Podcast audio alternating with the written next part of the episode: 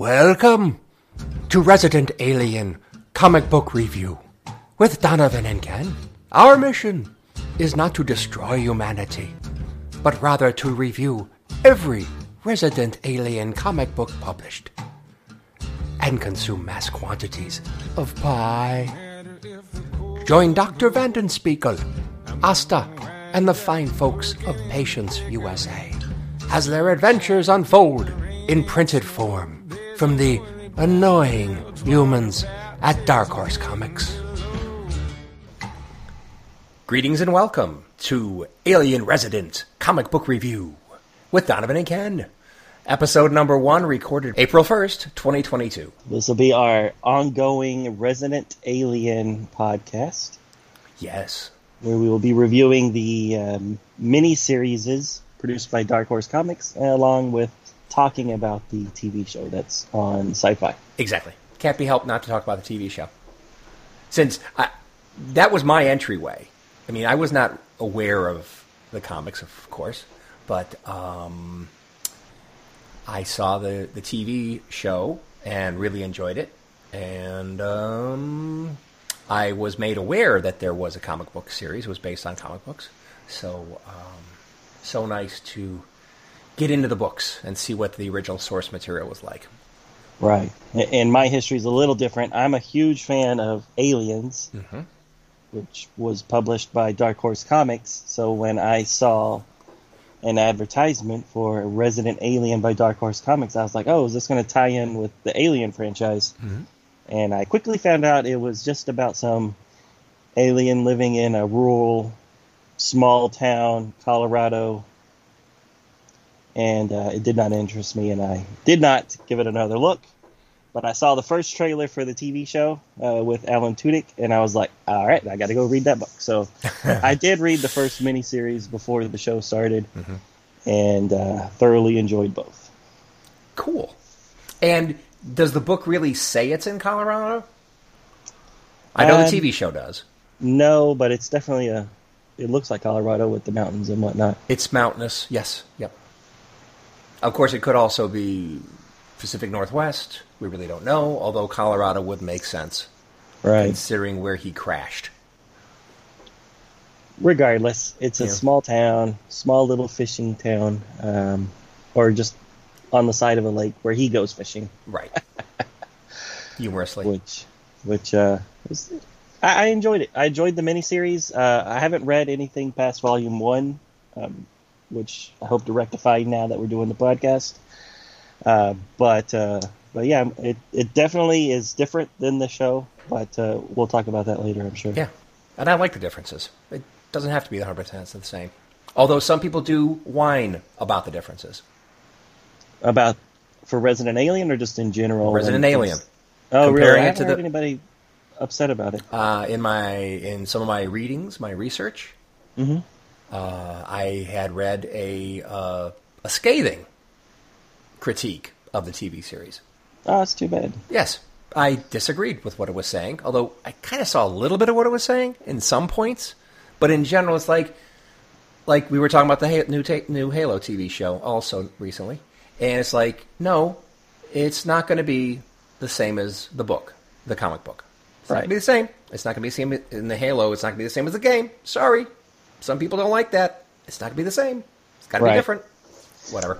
The only thing I could think of negatively wise is if I was already a fan of the comic book, Mhm. um, is that you're taking a serious character. I mean, the alien here is not uh, played for laughs like Right. he is in in the TV show. So Yes.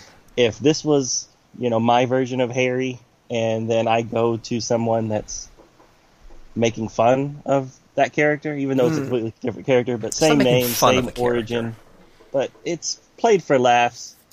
Very this effectively. not. Oh, I agree. I enjoyed Uh, it. Could could you see ha- getting Alan Tudyk to be in this show and him playing it as straight as the as the comic book presents the alien? Wouldn't happen.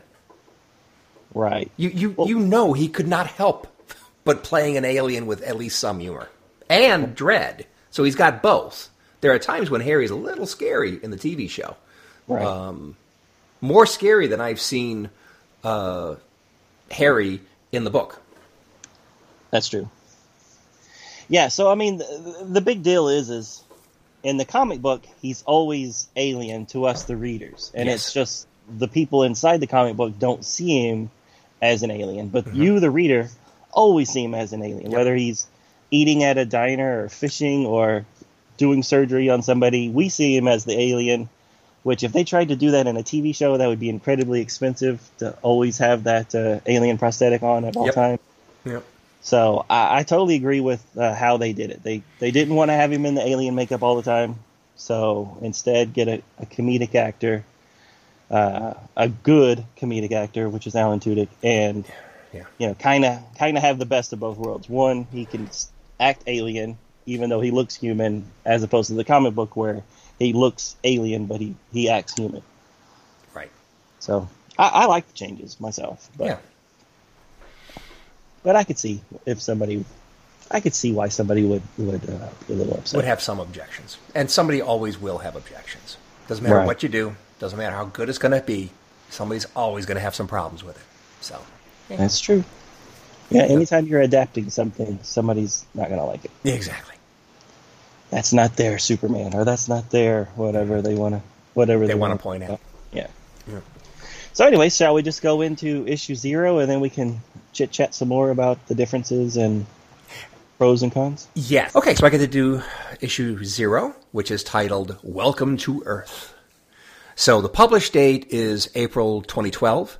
However, this issue zero is actually a, a compendium of Resident Alien Welcome to Earth, chapters one through three, that was originally published in Dark Horse Presents, number uh, four, five, and six back in 2011. So um, uh, Donovan was telling me about Dark Horse Presents, and I guess they do a lot of uh, testing of the waters with new comics, and they apparently did that with Dark Horse Presents, and then put it together into one issue zero, which I will present to you right now. Um, creative team is creators Peter Hogan and Steve Parkhouse. Script is by Peter Hogan. Art is by Steve Parkhouse. Publisher is Mike Richardson. Editor Philip R. Simon. Assistant editor John Shork. Designer Adam Grano. Digital production by Jason Havam, Hevam, Havam, HVAM, with Matt Dryer. The cover features an alien Captain Hari walking across a mountainous desert landscape in his spacesuit, except for his helmet and gloves that are off. He is carrying some kind of octagonal case in his left hand. Two vultures are flying overhead, looking for some din din. Cover is by Steve Parkhouse. A sheriff and his deputy are making their way to an isolated cabin. They are on a mission. They talk about the man they are going to see, a loner. He does not come into town much, and when he does, he keeps to himself while gathering supplies and expeditiously returning to his cabin. But he is a doctor, and they have need of one of those today. Someone with more expertise than they have needs to look at a dead body. No one responds to the knocks on the cabin door, so the lawmen go around back and see someone in a boat fishing. They call to him and ask him to row to shore. The man in the boat does not look like a human. He does have two arms and two legs, but his head looks like a 1950s alien. Gray skin, big black eyes, and of course, two pointed ears. The alien in the rowboat is able to will these two lawmen to see him as a normal human, not how he truly appears. They get the person to return to shore and confirm by driver's license that this is indeed the man they came to see, Dr. Harry Vanderspiegel. The sheriff states their business. At first, the doctor is reticent about helping them. It's not his field. He's a specialist doing his own independent research. He's not even he's not a coroner. He's not even a general practitioner. But eventually, after hearing it's the town doctor that was killed, Harry agrees to examine, uh, despite the danger to blowing his cover. Cut to three years ago when Captain Hari is walking from his crashed and burning spacecraft. wearing a spacesuit and carrying a small octagonal case. It is hot in the desert, and he walks and has the sun beating down on his exposed head. He thinks that he can survive here, but he needs to keep a low profile. Don't get noticed. Cut to the present as Harry ducks his head and enters into the back of the squad car. They drive through town and end up at Doc Hodges' clinic. We meet Asta Twelve Trees, Dr. Hodges' medical assistant, who the doctor treated like a daughter. She is smoking, shaken up, and grieving. The sheriff tells her she can go home while Dr. Vanderspiegel examines Dr. Hodges. Harry examines the body that is face up on the porch and covered in blood. He makes several Sherlockian observations. Number one, killed last night uh, around midnight. The attacker used a knife and attacked from behind. After Hodges was dead, the killer dropped him and he landed on his back. Finished, the sheriff thanks him for his examination, but before he can leave, Mayor Cuthbert C. Hawthorne arrives and asks him to be the new town doctor until they can get a permanent replacement. After a lot of arm twisting, Harry agrees, but just for one week. Four days later, the mayor and sheriff discuss the case and examine the knife they found in the bushes a mile and a half from the murder scene. The sheriff theorizes a thief was at the house and was surprised by Dr. Hodges uh, being on the front deck and killed the doctor in a panic. They talk about another death in town a week ago, but the sheriff insists that was a case of accidental death by way of scythe. The victim was drunk on homemade hooch and he fell on it. They stick to the story given how anything else would likely kill off the upcoming tourist season. Just outside the police station, Dr. Harry Vanderspiegel is walking with purpose and not happy about the mayor not returning his calls. He assumes the long term doctor will not arrive by week's end. He thinks he really does not mind this position. He is helping humans and learning more about them. They do lie a lot to him, to themselves. He observes things about the sheriff and the kinky mayor. In a library, Harry picks out a new mystery book, Dial M for Murder. He does love a mystery. He goes to a local diner for some dinner. He drives his truck back to the clinic while thinking about the fact that an exceedingly small number of humans can see him as he really is. One in a million. So odds are he is quite safe in the small town of Patience. Harry walks up to the clinic and is confronted by Asta, who is pointing a Winchester rifle at him and threatening to blow his hat off if he comes any closer. To be continued. Asta's a little hostile. Or, hostile, host, hostile, hostile Asta? Yes. That's what I was trying to get out. yes, and why? It made no sense. Unless she actually can see him for what well, he is. He was sneaking up on her in the dark. Well, yeah, I think he was just walking to the building. Right. I don't think it was sneaking per se, but I guess she's still wigged out. But we'll find out in the next issue. We really don't know. Right. But they did tee it up to make it sound like it's possible that she could see. Well, but she did see him the previous day. Yeah, or four days ago. Yeah, so I don't know. I don't know. Yep. Yep. It's strange. So I like the alien uh, just walking around and and uh, that how it's depicted visually. Yeah, it is. It is quite funny just to see him, you know, walking around town and nobody really notices. He's, yeah, saying hi to folks because he's the yeah. town doc and he's seen some of them now. And and even that, that, that woman and the and the kid are like like waving at him, saying "How doc, hey," you know, whatever. So they like him, right? Yep. No, I, I think it's great. I think I think the artwork is great. Mm-hmm. It, it's uh, a little cartoony, you know, compared to some other type of comic books, but um, uh, it's a little cartoony, but it's also pretty realistic. I mean, the cars right. they draw are very realistic. The buildings look pretty realistic. The, yeah, the it's mainly face. It seems like uh, men have giant noses in this town. true. There's a lot of people that have giant, that that have big noses. Right. But uh, but again, I loved it. I thought this was great. Um, Yeah. You know, it's not like super detailed painting. It's just No. it's very simple drawings. Nothing's too complicated, which is perfect for this little town where Mhm. nothing ever happens. It's so uh, just uh, you blink and you miss it kind of thing, and Right. nothing stands out. So I, I thought it was great. It, it really fit the story. Yeah. Except there's this alien walking around, which none of them see. I, I thought it was great. Right. And he's got like uh, like normal kind of Carhartt kind of you know work gear or work clothing or you know it's just you know uh, what blue and white checkerboard flannel shirt and you know very typical kind of um, garb Yep. unpretentious no suits at least not for him the the mayor yes but not not the alien so Right. Yep. Yep. The only difference is that he's purple and he has giant ears. purple or gray is he purple I guess maybe I think he's purple, but I think- but I could see the argument for gray. Yeah. His is not stand out.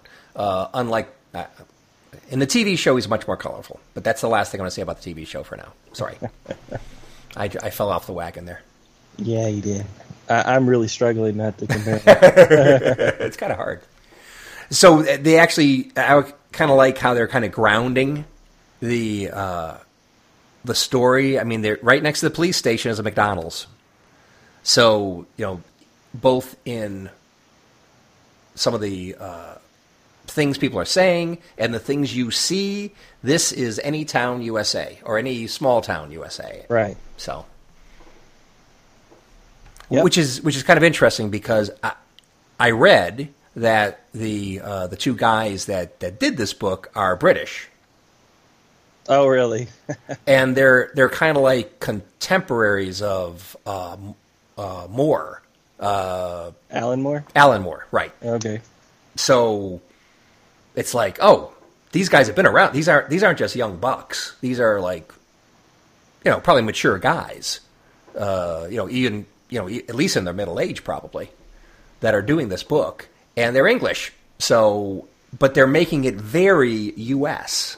Right. So, Yeah, small town USA, sure. you know, so either they're doing research and making sure they're sticking things in that make you really say, oh, this is definitely the U.S.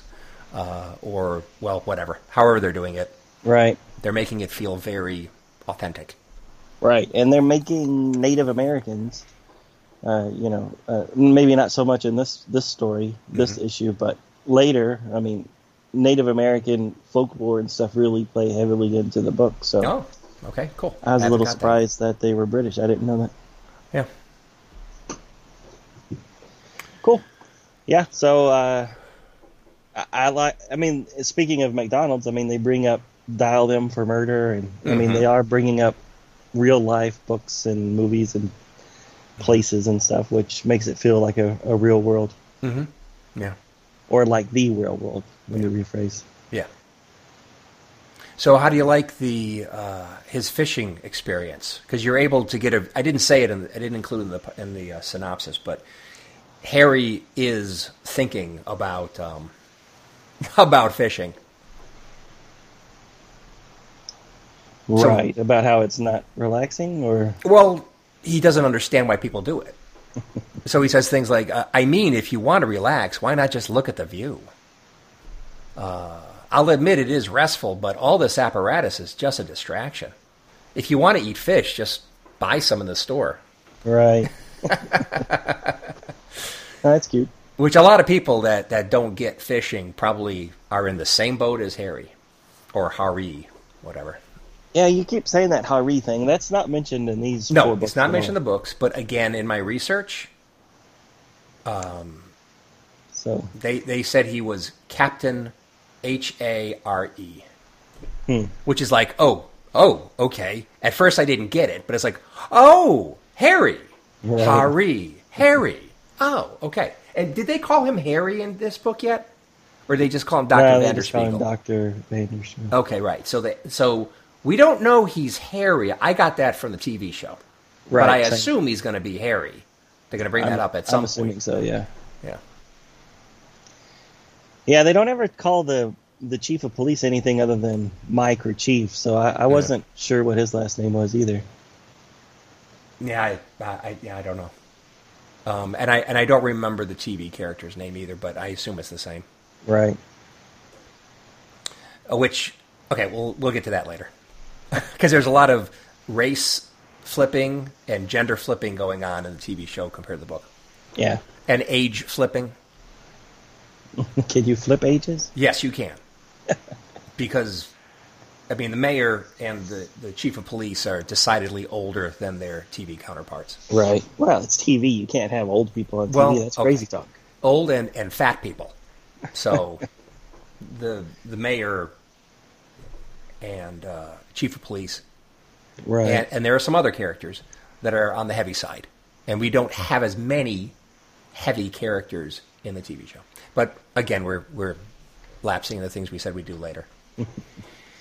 So the uh, the murder of uh, Doctor Hodges is quite a bit uh, gruesome. I thought the uh, basically being filleted Yes. by a knife. Eek. Yeah. So they mentioned that he's, I guess, cut across the throat and along the abdomen, right? So it. it you're not used. I mean, I'm used to reading more sci-fi books and stuff. So Mhm. when you get to like a real, a, a real quote unquote murder mystery type thing, it's, it was a little like, oh, oh, this is this is uh this is what it would look like. Yeah, it's a little it's a little graphic, but Right. But But speaking of mystery. that, speaking of that scene, those those pages, those panels, um, Harry is quite the uh, quite the detective, quite the forensics blood spatter expert, right, which is pretty cool. maybe he watches a lot of Dexter. Well, in the family. exactly. I was definitely thinking uh, Dexter when when he was talking about the blood, but um, yeah. So he so he is observant, which is true, but we find out a little later about his apparent addiction to murder mystery books. Right. So interesting. Yep. Uh, something I mentioned to you before the recording is I personally see a Judge Dredd um, Easter egg, but I may be over overdoing it a bit. So Right. Yeah. So go ahead and explain. Yes. So on the right shoulders of the deputy and, the sheriff, we see that they've got a huge patch, a big, big, big patch, and it's kind of shield shaped, and it has a big old like eagle on the top of it, and then it's got uh, vertical stripes, blue and yellow vertical stripes uh, underneath the eagle, and the whole thing is kind of more, kind of sort of shield shaped. So, and it's big, and it, it just after looking at the frames, I finally said, "Man, that, that totally reminds me of Judge Dredd." And uh, and if these guys are English, which the thing I read said they were English, um, I mean Judge Dredd is an English comic book, right? Right. So maybe maybe I'm reading too much into it, but it just it just made me think, oh, the these guys put a little uh, Judge Dredd in there. Right. Well, I, I didn't notice it when I was reading it. Now that you mention it, I, I can see where you're coming from. But I don't know if it's intentional or not. Right. But I can totally But- see where you're coming But from. that is a big patch. Wouldn't you admit It that, is- that it's that's a big. big patch? Yeah, it takes up pretty much their whole bicep. Right. Right, right, right, right. But maybe in small towns, that's what they do. I don't know. Maybe that's what they do. Yeah. So, um, when you're reading the book, do you, do you hear voices and stuff? Uh, what what they sound like and things? Um, Oh, like in your head? yeah, in your head. So, uh, maybe. I- There's three three voices really stood out to me a lot when I was reading this book. And uh, one of them, obviously, is Harry's. I can't not hear Alan Tudyk, uh, even though he doesn't speak the same as he does in the TV show. That's that's the voice I hear when when the alien's talking. well, you the other know. one is uh, the chief. yes. Okay. Uh, that's J.K. Simmons in my head. Okay, J.K. mean, Simmons. Fine. Yes, that's that's what I hear. And a lot of times, I don't know if it's because of the crew cut or what, but at times I'm like, he even looks like J.K. Simmons. Okay. And lastly is the mayor. The mayor. I, I hear uh, the Jaws mayor. Nah. That's all I hear. The and then when Jaws even mayor. brought up the we gotta we gotta clean this up before tourism starts. I'm like, Well- oh my god, it is the mayor. It is Okay, the but- Jaws mayor. But wasn't that more the sheriff that was pushing that point, not the mayor? Yeah, maybe, but still. So I thought that was interesting. I thought the whole thing it gave a very Jaws vibe to me. Mm-hmm. Only they swapped the person really concerned about tourist season to the sheriff, which really didn't seem to make as much sense to me as the mayor, Right. because it did really did seem like, uh, you know, uh, the candy striped mayor from Jaws and and Roy Scheider kind of being a little bit um, channeled in the story. Right. You know, two two small towns in America. You know, tourists being important to both places. Um, I agree. Yep. Now, uh, what? Okay, so you actually. So what? What about the face, though? What about the face of the mayor? And the Uh. hair and everything. I mean, he looks like he fell out of a '70s uh, used car lot or something. Yeah, I could totally see that. Yeah, again, he got the big schnoz like Uh-huh. like a lot of people here in Patience do. Yes, and he's kind of hefty. Got, got a little extra around, Right. the, around, the, around, the, around the belly. Yeah, no, I could totally and see he reminded me of, and I'm going to date But- myself. Barney Miller. Ah, Barney Miller. No, Barney Miller. No, he's got no mustache, man. Right. Who? Um, Ed McMahon. Oh, I could see that. Just a little bit. I mean, I don't think Ed McMahon's nose is as big, but still, that the age range, the hair, you know, having the you know the the '70s looking suit on, um, that all kind of reminded me of Ed McMahon. You know, Star Search Ed McMahon or it's Tonight Show Ed. McMahon? Tonight Show Ed McMahon. Uh, Tonight Show Ed McMahon. Um, Publishers Clearinghouse Sweepstakes Ed McMahon. you know that. That's what he reminded me of. Yeah, I could see it. Yeah. Now I completely agree with you. The J.K. Simmons thing um, on the on the the chief, but there's still something in the face that's not J.K. Simmons to me. But Right. yes, um, he does have a mustache though, and we have seen J.K. Simmons with a mustache multiple times. That's true. And that haircut. And that haircut. I think you're right. Okay. Uh, was there any. Oh, I just want to comment about. Uh, they say right in this book that he crashed three years ago uh, in the first flashback. So the first flashback they had. And, th- and that was not a long flashback. I mean, it's just enough to establish he crashed, he was crashed in the desert, and he was hoofing it to get get out of there and into, you know, water and things like that.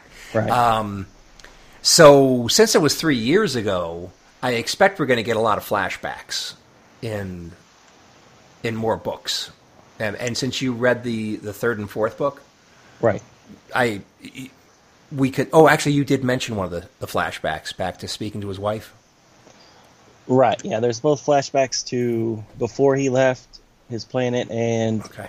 what happened in those three years Okay. getting to Patience. And and did so the authorities are chasing him? So kind of like in a TV show that, that Uh, they're there not really- is- They know that there's something out there. They don't know where or what it is. Okay, so they don't know. They didn't see the footprints leading away from the spaceship. They saw the footprints, but they weren't able to. You know, he didn't walk straight to. no. Okay, okay. Patience, so so. so they know there was a survived alien. Right. They know there was a crash ship, and they know that there's footprints away, Mm-hmm. and there was a seat in the in the ship. So they know something something rode in there, and they don't know they don't have a body. Okay, okay. Thanks. So we're going to get a lot of flashbacks, Right. but at least that helps explain how acclimated Harry seems to be to uh, Earth and humans, and the U.S. Right. in particular. Whereas in the TV show, not that we're supposed to talk about it, uh, but in that one, he's he's like only supposed to have been there for maybe six months Exactly. so. And there's plenty of things he gets wrong, which is part of the humor. So maybe this this Harry did get things wrong in those first few months, Cool. just like good old TV, TV Harry. exactly. TV Harry. Okay. That's all I have to say about this issue. I enjoyed right. it. I liked it. It was a good setup. Yeah, that was funny that you brought up the the kinky stuff about the mayor because I'd forgotten about the the handcuff. Or the, yeah, the, the marks around his wrist, Right, yeah, that he likes to be tied up. apparently. That's funny. Mr. Observant. All Like right, the Sherlock Holmes. all right. Shall we go on? Let's. All right, so this is issue one of Resident Alien Return. Welcome to Earth. Uh, this came out, I believe, uh, May of 2012. Uh, all the same writing, art staff, editor staff, things like that. Everything's the same. Uh, the cover shows uh, what I think looks like, you know, a normal Norman Rockwell type painting. I mean, it's not a painting, but it looks like it's giving off that same vibe of just a small town diner. A woman's taking their order, and we see an alien Harry sitting at a table with two older gentlemen. And uh, the woman is just probably in her er, early 20s, sitting there with uh, pink, uh, pink Nike shoes. So the story starts with um, Asta about to blow Harry's head off, just as we saw last issue, because she sees things are a little fuzzy and uh, she's not quite able to make out that it's Dr. Vander, Vanderspiegel. But once he starts talking, she lowers the gun and she uh, assumes that she's just a little jumpy since Dr. Hodges' death. Uh, the two retire to the nurse's lounge there in the clinic and they have a cup of tea. There, she tells the new doctor how normal it is during the night shift. Normally very quiet, but every once in a while things go crazy. And then she mentions a time when every nurse had to be called in because the poop was hitting the fan everywhere that particular day. So we flash to the chief of police entering a bar to have a discussion with a punk playing pool. He calls the rough looking guy Download, and he basically blackmails him to try to get some information on who might have killed Dr. Hodges. Download says he does not know, but he'll keep his ear out since Hodges was a good man. So we now flash to the funeral, and it seems that the whole town is in attendance for Dr. Hodges' funeral. Harry stays a bit back away from the crowd, stating that all the sorrow radiating from the humans is too much for his senses. After the service, the mayor asks Harry to stay on a little longer as the town doctor. Harry has to pretend like he's reluctant to do so, but secretly he's quite enjoying his time with humans. Elsewhere, Download pays a visit to a man named Rufus Roberts. Uh, Download bats him around a bit, and good old Roof admits that he was at the Hodges house or office when he died. And he says that he went there to steal pills. And when he got there, Hodges was already dead, but he went ahead and stole all the pills that he could and, and hightailed it out of there. Hodges tells Rufus that he's going to have to explain this to the cops, and he grabs his cell phone and starts calling up the chief. And then when Rufus tries to get the phone away, Download punches him square in the nose. So we flash to a little time later, and the good old alien doctor is at the jail bandaging up a battered Rufus. Rufus again tells the doctor that he didn't kill anyone, he was just there to steal the pills. Harry's alien powers somehow confirms this, and he goes and talks to the chief to let him know that he doesn't feel like Rufus is the real murderer. The chief does not want to believe his pleas of innocence, and he bids Harry fond farewell and basically kicks him out of the precinct. Harry returns to the clinic, and this time the nurse on staff is Ellen. Ellen tells him how Hodges was a sweet man who lived his whole life in that small town. She also informs him that the mayor is actually up in the office right now, even at this late an hour. Harry meets up with the mayor, who he finds rifling through a bunch of old books. The mayor is happy that the killer is finally caught, and he lets slip that he was worried that it was a serial killer after all, since the farmer's accident about a month ago. The two's discussion is cut short when Ellen arrives and informs them that they are needed downtown due to another murder. To be continued. What? Another murder? Another one. So I guess that guy they put into custody with such abandon is uh, is not the murderer. Go figure. Yeah. Well, he said he wasn't. exactly. and that should be good enough for anybody. And Harry's alien powers were able to deduce that he was telling the truth. Yeah, what is all this alien powers Harry seems to have? He seems to be very very empathetic. Right. Yeah, so he's able to is it like he's like a like a betazoid or something from Star Trek where he's able to like just feel their emotions? I think so. Or he's able to read them somehow. He's able Right. to know when they're lying. Um, right. Yeah, he did a lot of that in the last issue where he was Mhm. realizing that they lied to him and lied to themselves and when he was playing doctor, the little vignettes showing when he was be- playing doctor, they just had a couple different uh, panels that showed that. He seemed to be very in tune with what the person needed. Uh, Right. And in some cases, it was not medical attention, but it was more, well, counselor kind of stuff. And that means he's able to understand what these people read them and understand them, which is quite amazing considering he's an alien.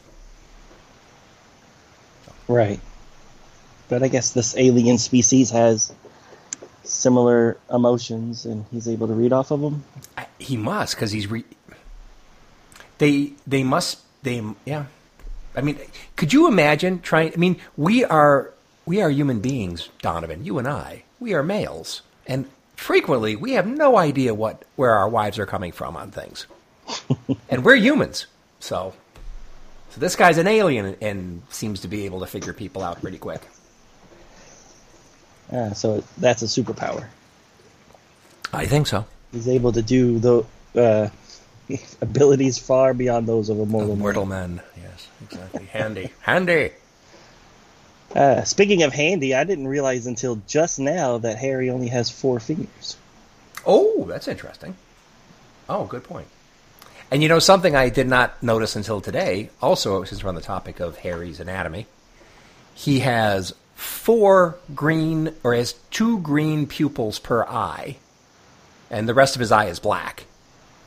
So at least that's Right. what that's the way I, I that's what I assume the two green dots are in his eyes.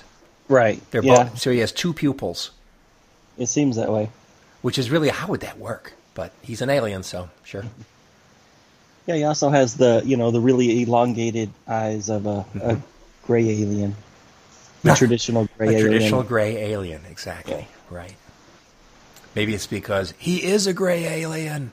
He's just purple and full sized. It's funny because some panels he is obviously gray, and in other panels I can kind of see the purple. That's weird because I'm the other way. I could see the purple most of the time, and then Okay. every once in a while I can be like, I guess that's a little gray. Okay, Funny. sounds fine. Sounds good. Okay, so So uh, th- this little town does have its uh, seedy underbelly, which uh, the chief here goes into a bar and uh, talks to Download. Yeah, what what kind of name is Download? Basically, blackmailing him like, "Oh, well, if you give me what I need, I, I might look the other way while you're selling drugs to our citizens." Uh, just very, very not what you expect in a small town. Right. And then download goes and really kicks ass on the on the on the drug guy. I, what was his name? I don't remember Rufus, name. Rufus. Rufus. Okay. Rufus Roberts. Rufus Roberts. Okay.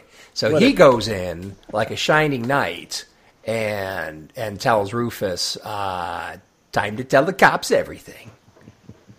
Which I, I- I had the impression that Rufus was uh, was a was like a criminal jerk, and and and he does do bad things. I mean, he's selling drugs to a lot of people. Rufus or or download. Download. I'm talking about download. Yeah, yeah. But yeah, so I was download was, but that's the impression I got from him when he was in the pool hall and stuff. And there was even a scene, a, a particular panel, which showed after the cop got what he wanted, the chief, he turns to leave, and they, and they've they've got a shot from more download standpoint where he's holding the pool cue to the sheriff's back, and it almost is like, is he going to hit the sheriff? Right. And it's like, no, that isn't what happened.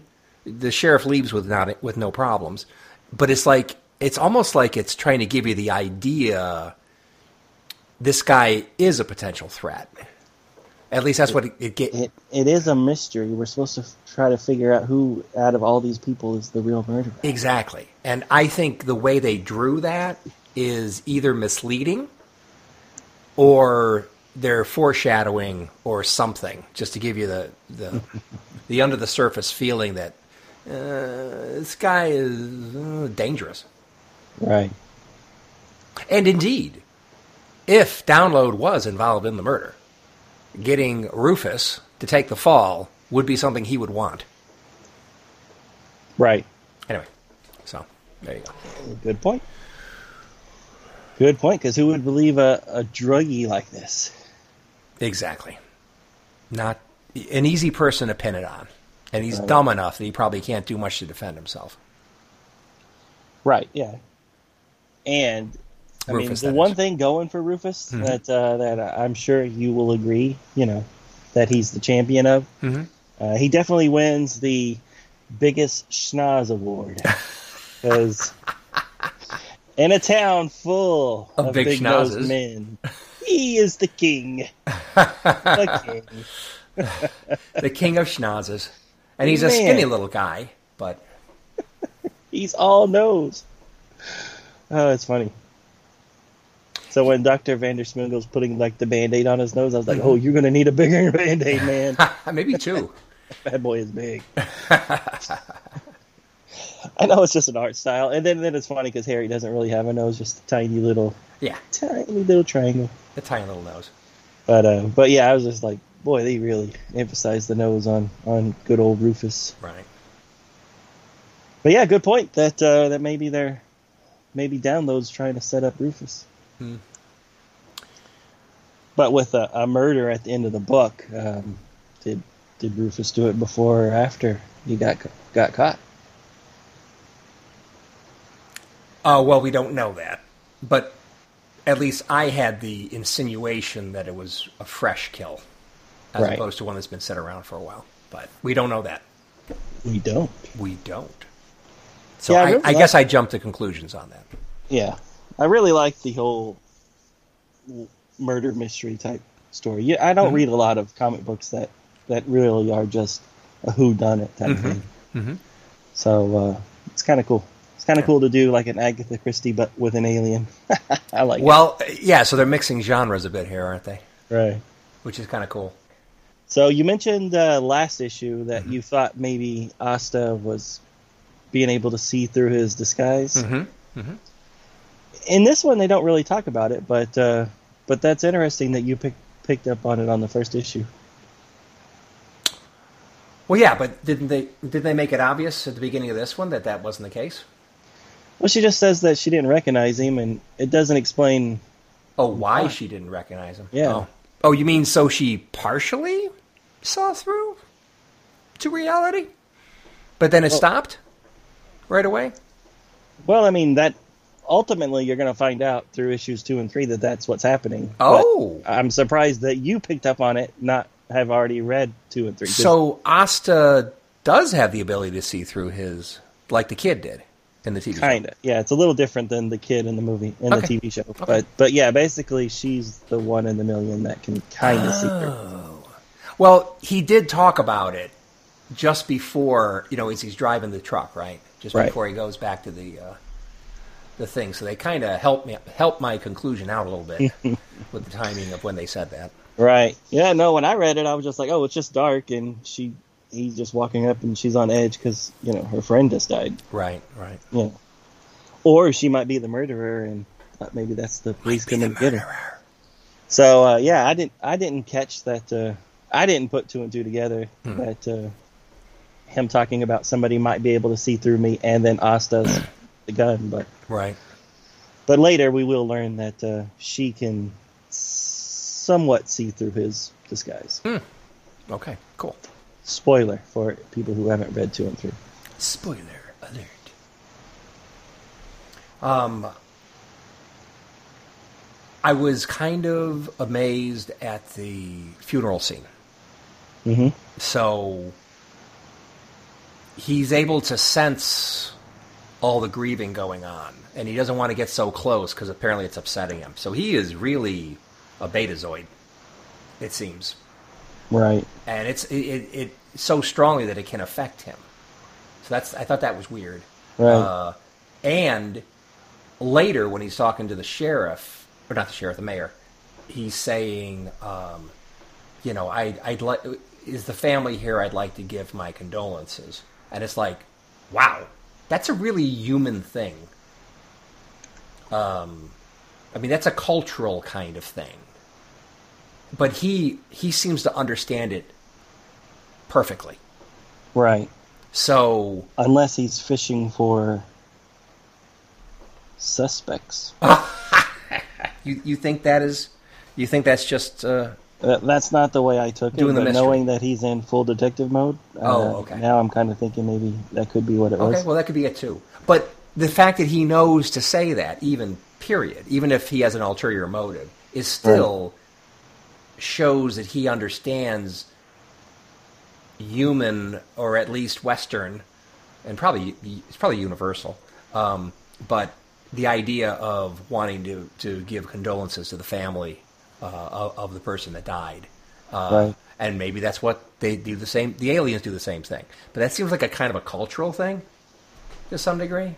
Sure. A- And he knows it dead, which is like he's only been here three years, unless he is some kind of a researcher uh, and knew a lot about humanity before he crashed. Yeah, that's just it. We don't know. We don't know what he was doing before he crashed. Right. Right. Very good point. Hmm.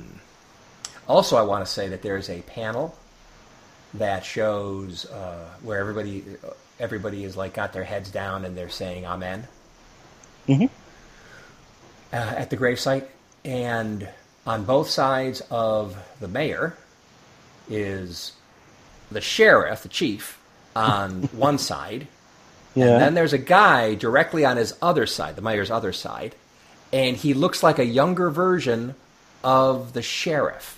yeah, that's the sheriff's uh, The sheriff's son? brother. Brother. Oh, so we, we meet him No. later? No, I'm just making stuff up. Oh, okay, okay. I agree with you 100. percent Okay, so I mean, down your, to the mustache. your two issues, you got two issues on me. Yeah, no, he, he never shows back up. But I, I agree with you 100 percent that it it has to be a relative or or the artist just The son, Really the brother, something. he likes that face. Because they got the same mustache, they got the same general facial. Yeah, one just happens to have a little more hair than the other one. Well, yeah, and and then the sheriff's got a bigger nose, so uh, which might be another indication of age. But they are standing next to each other, so it would make sense if the sheriff did have a brother, they would stand next to each other. There you go. I agree. I'm I agree. I'm going with that they are brothers, Okay, fine. but I have nothing to back that up with. Except for the look of the two. Exactly. Okay. Got something else? Uh, not really, not on this issue, because anything else I say is just going to ruin the rest of the story. Yes, don't say that. Don't ruin the rest of the story.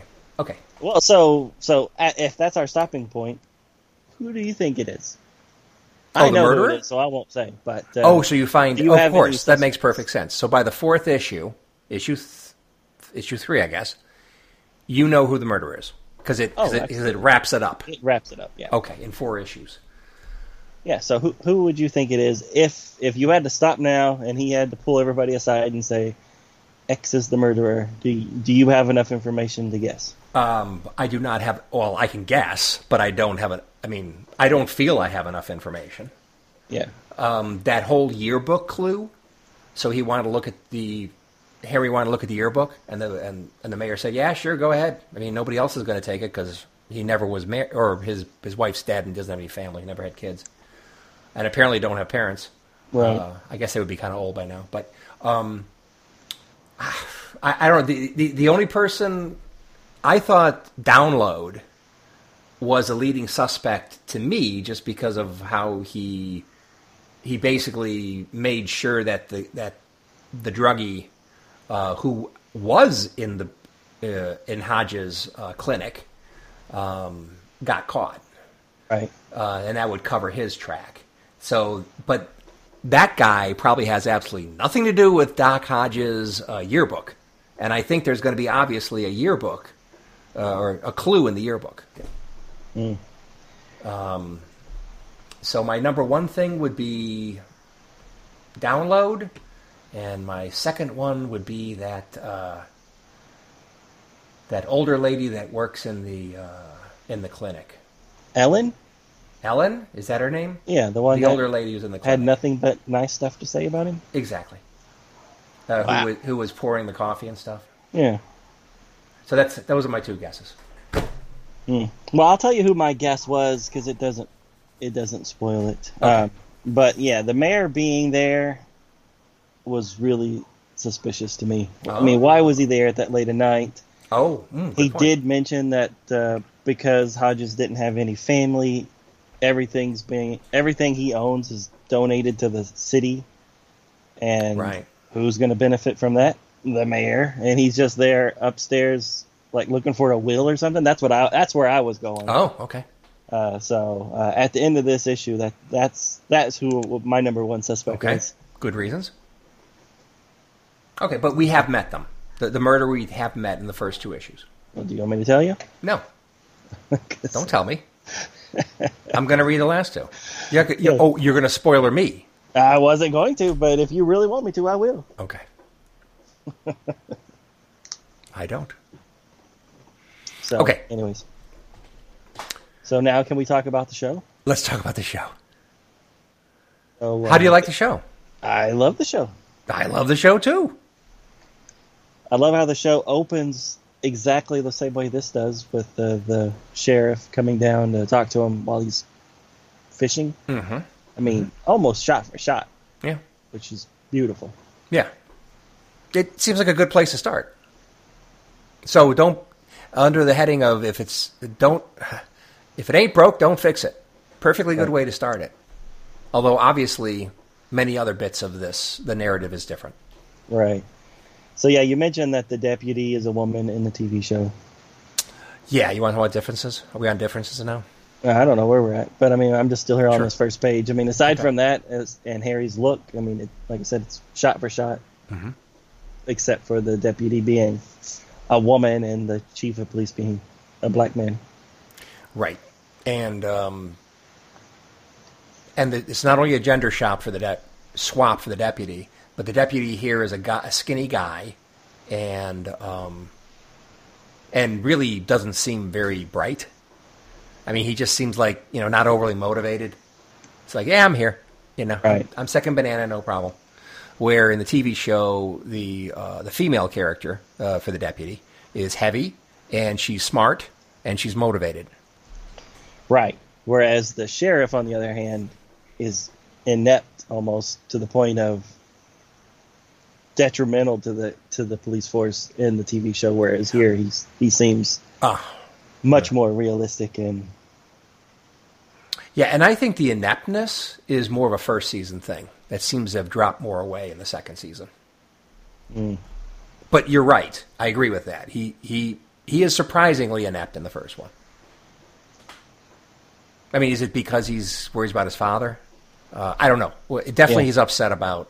And by the way, we're going to get into spoilers if you haven't watched season one and two of. Uh, Yeah, season two is not quite done, but it's at the halfway point as far as Yeah. the recording here on April first, Right. twenty twenty. So, like, other TV shows. The Sopranos took a big break. Now, no, no, okay, no. It, let's let's talk about Walking Dead. That's more like it.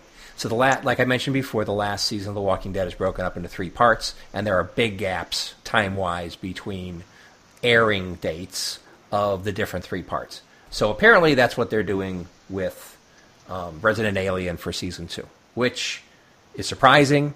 Um, you go to IMDb, it only says it's got eight episodes. You go to the first, you take a look at IMDb for the first season, there's 10 episodes. So Right. now it sounds like we're going to get 16 episodes, which is awesome. Um, but Well, we did have doing, COVID last year to deal they're with. doing the big gap between. Yeah. They're doing the big gap between. Well, no, I, Which I, I think I think a if- lot of TV shows only do 10 or 8 episodes right. these days. Yeah. So, So- I, awesome. We're getting 16? We don't know yet. Yeah, and speaking of uh, the TV show, um, Mm-hmm. I'm a big fan of Star Trek Voyager, and one of the producers of the new show is Ah. Tenant Paris. Okay, so let's talk about that. Yes. So cast and and staff. Yes. So uh, Robert Duncan McNeil uh, directed five episodes. So he is not only an executive producer, but he is a director. Which is very cool. Very cool. It's nice to see so many uh, Star Trek alum uh, have gotten into production. Right. Yeah, and uh, mostly it seems like mostly Voyager and and then Jonathan Frakes from the original show, but Mm-hmm. or uh, Next Generation. But yeah, most of the Voyager crew have gone on to do direct and other shows and stuff like that. So whatever they were doing in that. well, okay, that so set- B'Elanna, B'Elanna's a, a big time director. I mean, I a big time. uh, Well, she's done a lot of different. She's done directed a lot, of other things, stuff. Yeah, which is really great. Um, yeah. Mainly and- it's B'Elanna and Paris, I guess. okay. Okay. But they've done so much stuff. You go to their IMD page; it's it's huge on the on just the shows that they they've uh, they've been on. directed. That's great. That's great. Yeah, it's really good. And then uh, you mentioned Frakes, obviously somebody who's who has had a very good directing career post uh, TNG, and even I mean he he directed a couple episodes of TNG. Right.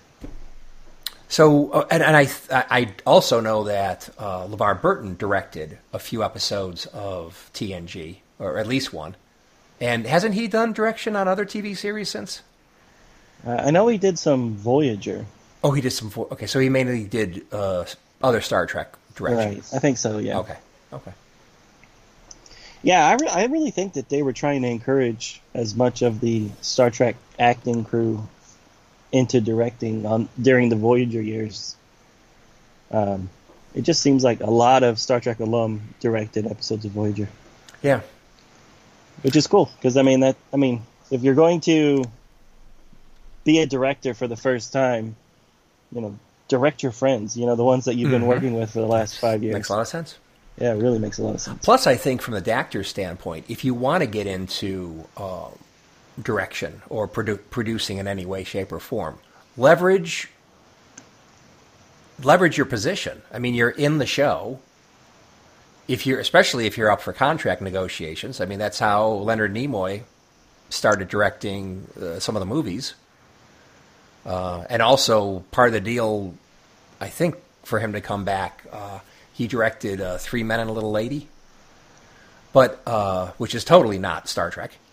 Um, yeah, use your position uh, or what leverage you have to, you know, to get some uh, directing gigs. Well, isn't that how Shatner became director? As Oh my well? God, yes.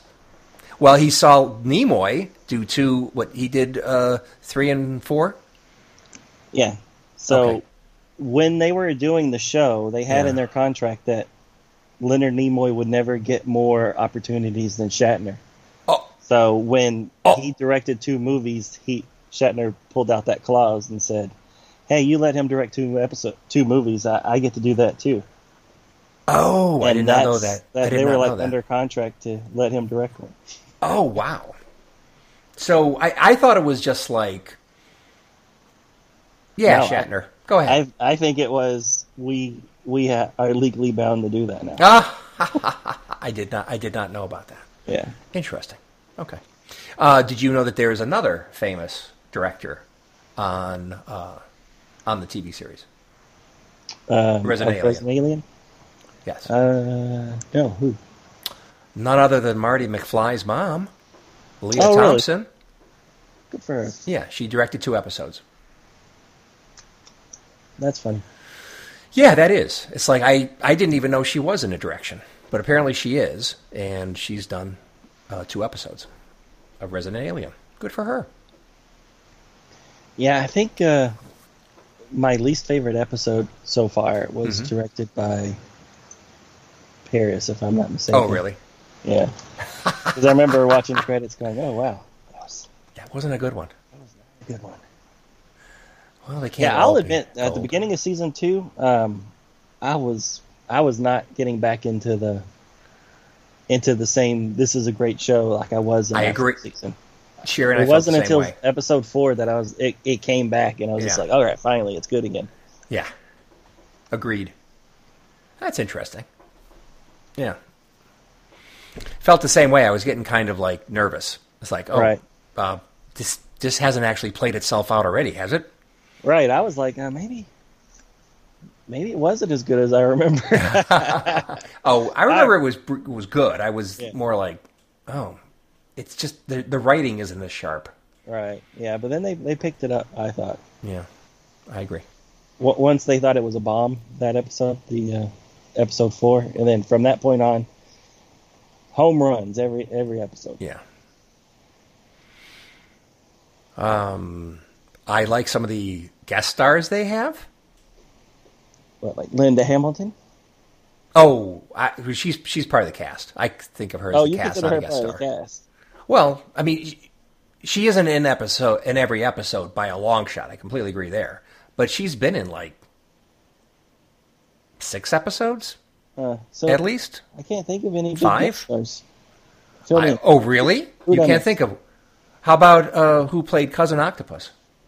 Oh, oh, oh. Well, he's part of the cast. He's in more episodes than Linda Hamilton. Wait, Nathan Fillion, of course, is who played Cousin Octopus. He's not in that many episodes. He was he was in that one in season one, and then he was in more in season two. They brought him back, Oh, but now he's not going to be in any more. spoiler. I love that part. That was so funny. and then when he was having dinner later, so sad. oh my god! Yeah. No, I think it's great. I, the the whole show is great to me, and it's it's still funny. I mean, Yeah, it's good. It's very good. Um, could I? Okay, so somebody who is definitely a supporting character, who I think is really fun, is that young Asian nurse, that Oh, yeah. sassy one. right. Now she's kind of a. I mean, she's. Is it is it trope?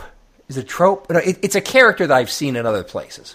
A saucy little young, young one that pops up every once in a while and just gives the zinger lines and is really funny. But uh, I, I like her. So she's Nurse Ellen, apparently, Right. played Ellen. by Diana Bang.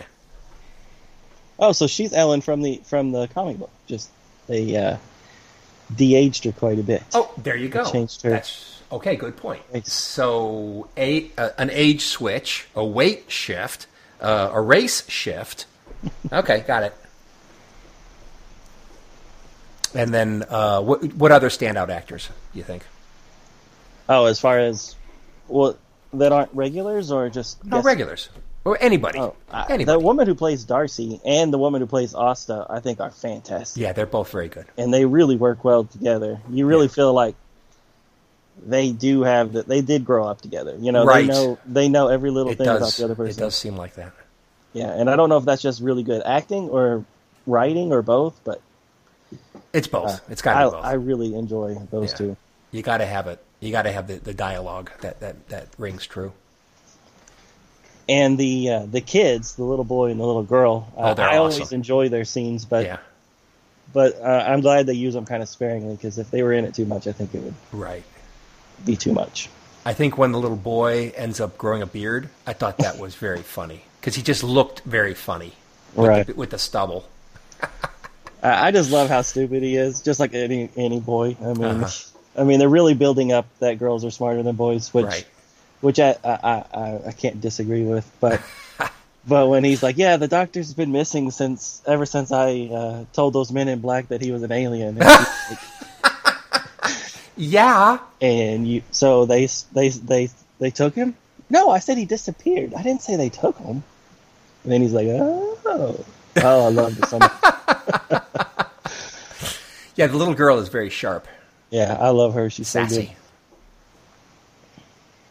Yeah, no, the show's great, and and like I said, I, I like that they turned it into a comedy more than mm-hmm. the more than the comic books are. Because it is, the TV show is multiple things. I mean, it's definitely a comedy, but it's definitely straight sci fi, too. Uh, Right. And it's a murder mystery. and it's a murder too. mystery. Procedural almost. Although they, they seem to have that kind of de emphasized. I mean, it was kind of big at the beginning, and then they kind of push it to the background, and then it bubbles up every once in a while. Yeah, it bubbles up quite a bit. Yeah. Yeah, when you when you think they wrapped it up, and then in season two, Yep. you find out that uh, who you thought did it didn't. Exactly. So it should be interesting when they, they, they end that. And actually, the comic and who did it in the comic is um, is going to be interesting knowing that and seeing what they do with the TV show. Right. And the method of the murder of Doctor Hodges is so different. Very different. The comic and the book. Very I mean, the comic and the show. Yeah. Yeah. So. Yeah. So definitely, uh, who did it in the TV show? Which I guess I guess we do know who did it in the TV show. Um, Well, yeah, it's Harry. yeah, I, I won't spoil it, but it's not him in the, in the comic Yeah, since there was no Harry before. sure. That's another big difference in the show is that in the show he's taken over somebody's life, whereas here he created a new identity. Okay, so okay, so that's a good point, and and I did put it. I guess I must have missed that in my notes, but um, we know Vanderspiegel, so he's got that name. Uh, we haven't heard him call Harry yet, but it makes perfect sense that he would be uh, eventually. At least I in the first two issues, they he didn't he was not called Harry, um, and he's got the cabin and everything. Now we know in the TV show, uh, the alien just took over that identity and made himself look like the original Doctor Harry Vanderspiegel. Spiegel. Right. But um, at least in the first two issues, you're not sure. I'm not sure about the origin uh, of Doctor Van Spiegel or Right. Spiegel, whatever. So, um, but you are because you you've read the first four books. Correct. Okay. Yeah. And so he set up the, the the whole identity himself. right. Yeah. There's no there's no murder. Okay. And by the way, that whole murder thing. So Harry is cute and cuddly and, you know, almost data like at times because he just doesn't get it. But he's also dangerous as hell. And we're reminded of that every once in a while, especially the fun times when uh, when that agent, that government agent, gets her head scraped off by a train. Yeah. Just that whole fight scene. I mean, who knew that he knew kung fu like that? Uh, well, yeah, and he's usually he, he's very strong, obviously. So, um, so he he kills the original Vanderspiegel um, with with absolutely no issues, or so it appears. He Right. had had no issues killing him. Um, and then he almost kills Asta's ex-husband, Yeah. Throwing him into Um, the walls and stuff. right? Uh, he does definitely kill that agent, and she deserved to die, really, though. Um, Yeah. That was that was a surprise. that wasn't. That was very much a surprise. I didn't know how they were going to get rid of that. You know, deal with that agent. Um, but then, and it- and and I I look forward to the other people he will kill. I, I believe he will kill again. Yeah. It's definitely looking that way. So you got this duality to this alien character. Uh, and of course, his whole mission was to destroy humanity. So, it, you know, it's like, it's a comedy, but there's some edginess in it. so it's not all Mr. Cute and Cuddly. So, Yeah. No, it's great. Yeah, and and Alan Tudyk is just such a great actor that that Oh, he can play great. the lovable. I mean, you can't see a movie he's in and not be like, oh, he's he's so nice. I want him to be my best friend. You know that. Kind of so I mean, even when he's like doing the bad stuff, you're like, oh, he's he's doing it for a good reason. yeah, I would love to see one where he's just the straight, the straight villain, and I'm sure he's probably played that at some point, but I've never seen it. I've never seen it, and I've seen most of his stuff. So Wash in, um, in Firefly, Yeah. great character, unfortunately killed off. Oh, he was Mr. Nobody in in Doom Patrol. Does that count as a? Oh, He was, was so he was so funny in it. okay. so Mister Nobody's a bad guy. Oh, he's the bad guy. Oh, he's the bad guy. Oh, that's cool. Yeah. Uh, I only watched like one episode of Doom Patrol. Sorry. Yeah, It- it's really good. He, he's what makes that show so good. The first season. Oh, cool. Okay, well, I guess I'll have to. God damn it! Another another show to watch. I'm backed up as it is. Okay. Well, now I gotta can't watch think, it. I can't think of another show he was in where he was the bad guy. Yeah. Um, you remember? Uh, was it, was it Death at a Funeral? That English Yeah, movie that he was in? was he in the English one or the American one? No, no, the English one. Oh, okay. Uh, when they redid it to be an American one, um, I don't remember who they had playing the character that, that Alan did, but didn't do nearly as good a job. Uh, so- was he was he like the one that was on drugs? Yes, he Yeah, played the one that was on by, drugs. Uh, uh, Cyclops from X Men movies. In the American one. oh, oh, really? Well, Yeah. he's a good actor, but I never thought him as a comedian. Hmm. I didn't know that Alan Tudyk was in the UK one. Oh yeah. So we got Peter Dinklage, of course, who was pay- who was playing the the dwarf lover of the father. That's who's passed away. And then you got Alan Tudyk, Tudyk, however you say it, um, playing the guy who is so is so uh, wound up and tense or something that somebody gives him something to, to settle him down, and it's the wrong the wrong thing, and then he's like drugged out the rest of the time and just doing all these really funny things. And it's like he is the standout funny thing in the English one. Hmm. You got to watch it now. Well, What's you, it called? You did see it before. No, I've never seen it. Oh, well, you got to see it. Death Death at a Funeral. De- I, I believe it's Death at a Fu- Funeral. If you look him up in a uh, in IMDb, Okay. you can link Yeah. to, to the right name. But I'm pretty sure Yeah. it's Death at a Funeral. Yeah, I think, you're right. Directed by Frank Oz. Oh yes. Uh, did he do the original one? Uh, I'm looking at the original one. Okay, so he okay, and Peter Dinklage is in that one. Uh, yes. Okay, okay. Well, that's so funny because it's. I mean, it takes place in England, and Mm-hmm. it's mostly English actors. Um, and then just But directed by Miss Piggy. Yes. but but, but directed by Fozzie Bear, Miss Piggy, and it's got um, Dinklage with the English accent, and then I think I think Tudyk or Tudyk Alan is has an English accent. I don't remember, or maybe he's playing American. I don't know, but anyway, I'll- well I'll worth look- watching. I'll look it up. Okay, so can I just mention a few differences? Please. Okay, so the TV series is in Patience, Colorado. They're specific about that. The comic book just says it's in Patience, USA. And um, and I think I remember when when the TV show was first coming out, I read a little article that talked a little bit about the book, and they said something about it. The location was switched to Colorado from the Pacific Northwest, Washington, or something like that. Ah, okay. But I see no indication in this book of exactly where in the U.S. it is. Obviously mountainous. Um, you know, Guess it just depends on which direction he walks from the desert. well, Colorado makes a lot more sense if he crashed in the Sonoran Desert. If he did. Right.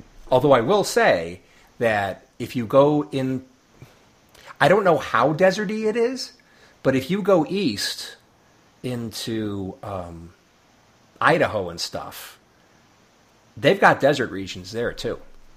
My understanding. Not that I've ever been to Idaho, but I understand that there are desert areas there. Yeah. Um, according to the issue that you haven't read, Okay. it's uh, it's it's on the west coast. West Coast somewhere. Okay. Yeah. Okay. Yeah, when when they're tracking him, they know that he's going towards Oregon, Washington, or Alaska. They don't they don't know where he's going. So good point. So where did he Uh, crash? Uh, I guess somewhere in the Midwestern desert. Hmm. Interesting. Okay. Okay, so yeah, so the TV alien had a mission of destroying humanity. The comic book alien was some kind of biologist, according to something I read, that had no uh, mission to destroy humanity. Right. Um, The alien in the comic book is much closer to looking like a human than the TV alien. The TV alien's really slimy. tall. Yeah, he's tall. Yes, he's almost like uh, amphibian. Right. Definitely looks amphibian. Maybe? Yeah. Um. Forearms. Oh yeah, when the little arms come out. that that's like Alien, or that's uh yeah. Does doesn't Alien? Doesn't No. somebody have a second set of arms in another franchise? Um. I'm sure. I mean, the alien queen has forearms, Okay, But maybe that's what I'm not the of. Not the know. normal alien. But um, yeah. Okay, a lot of lots of gender flips, age flips, um, which we kind of talked about that already. Yep. Um, the pre- the the comic book alien is not preoccupied with food, where the TV alien loves pie, both uh, pizza and uh, like fruit pie, dessert pie. but he doesn't like cake. He does not like cake, as we discovered. He had no interest in his birthday cake. Right. And the alien cultures are quite a bit different. Um, whereas he mentions that he has a family unit or whatever, Uh huh. and in the movie or the show, he's very adamant that they're hatched and they're they're solitary creatures growing up, fending for themselves. So Oh, that's right, quite a bit different. Okay. Okay. Cool. Uh, the comic book alien really likes to solve mysteries, where the TV alien does if he has to. Uh, but that's more because he's a junkie on Law and Order than anything else. So it seems like the uh, comic book alien is more of a reader. Yeah, definitely. Yeah. Dong dong. Right, which I think in the TV show when um, the chief of police was getting into Dr. Hodges' true crime novels or whatever, I think that was that was probably a nod to the comic book. There you go. I think. Yeah. Doc Hodges' wife is dead in the comic book as opposed to being the leading suspect of the murder so far on the TV show. Yep. Yeah. TV show focuses a lot on the townsfolks and their stories and quirks. Uh, some episodes focus so much on the other townsfolks that Harry is not in it much. That's true. Um, and I I like it. As long as they, yeah, we have learned a lot about the backstories of these people. Right. And some people are criticizing the show for that. Oh, really? They're criticizing uh, that everybody's so young. The idea That's that true. the mayor's so young. Uh, the, the now the the chief of police uh, is obviously not a young man. He's probably easily in, well into his forties, I would say. But he's doesn't look as old as uh, as the comic book uh, chief. Yeah, definitely. Um, and definitely the, the mayor is way young for being a mayor. Um, right. Yeah, and is it uh, ever mentioned how long he's been mayor? I don't remember, but it was some. I, I think he's mayor just because like his father was mayor or something, and That's what I was thinking too. So, Yeah. but I couldn't remember if I just made that up or if that was actually mentioned. Since, I- since I you said the same was the thing, I'm assuming it was mentioned. right because they had to ex- explain something about such a young guy. I mean, he looks really young, Right. early thirties, the oldest. Um. Anyway, so we get a lot of their backstory.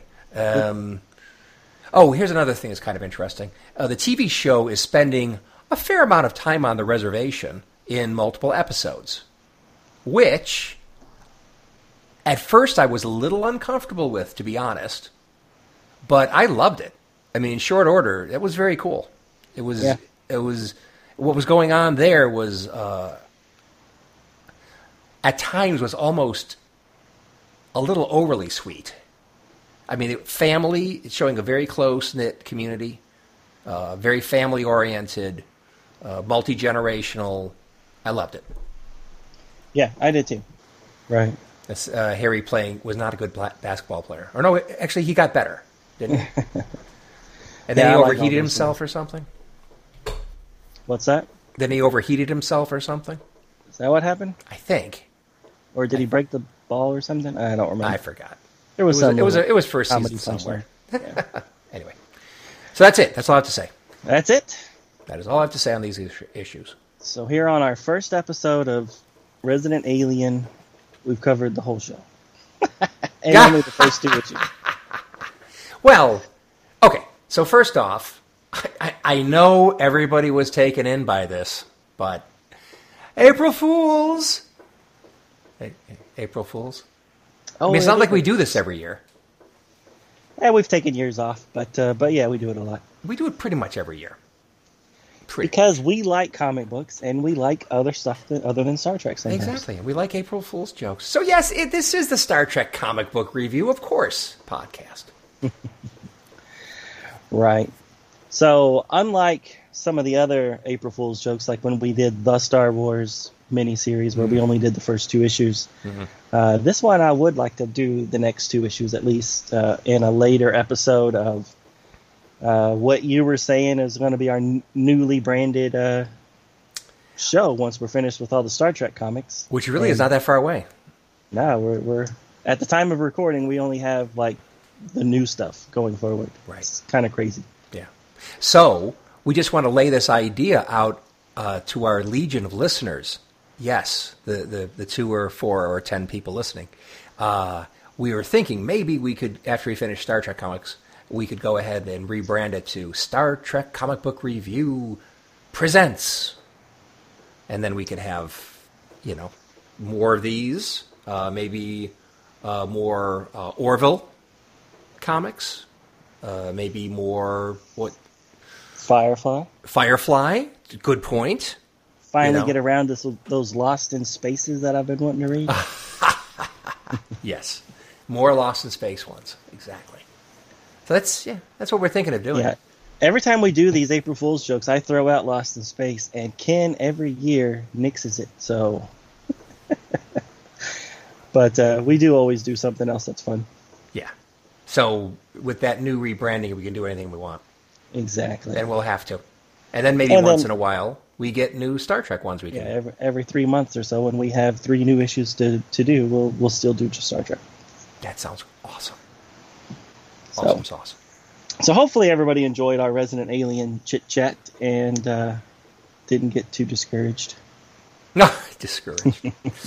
um, So uh, yeah, so thank you for listening, and we'll be back next week with the uh, the real 350, and it will be Star Trek UK comics.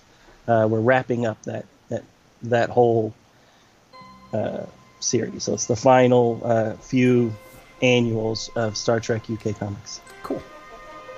Thanks for joining us, everybody, on the April Fool's Review. Later. Thank you for listening to Star Trek Comic Book Review. All Star Trek stories and characters are copyrighted CBS Studios Incorporated. All music, stories, and characters discussed are for entertainment purposes only.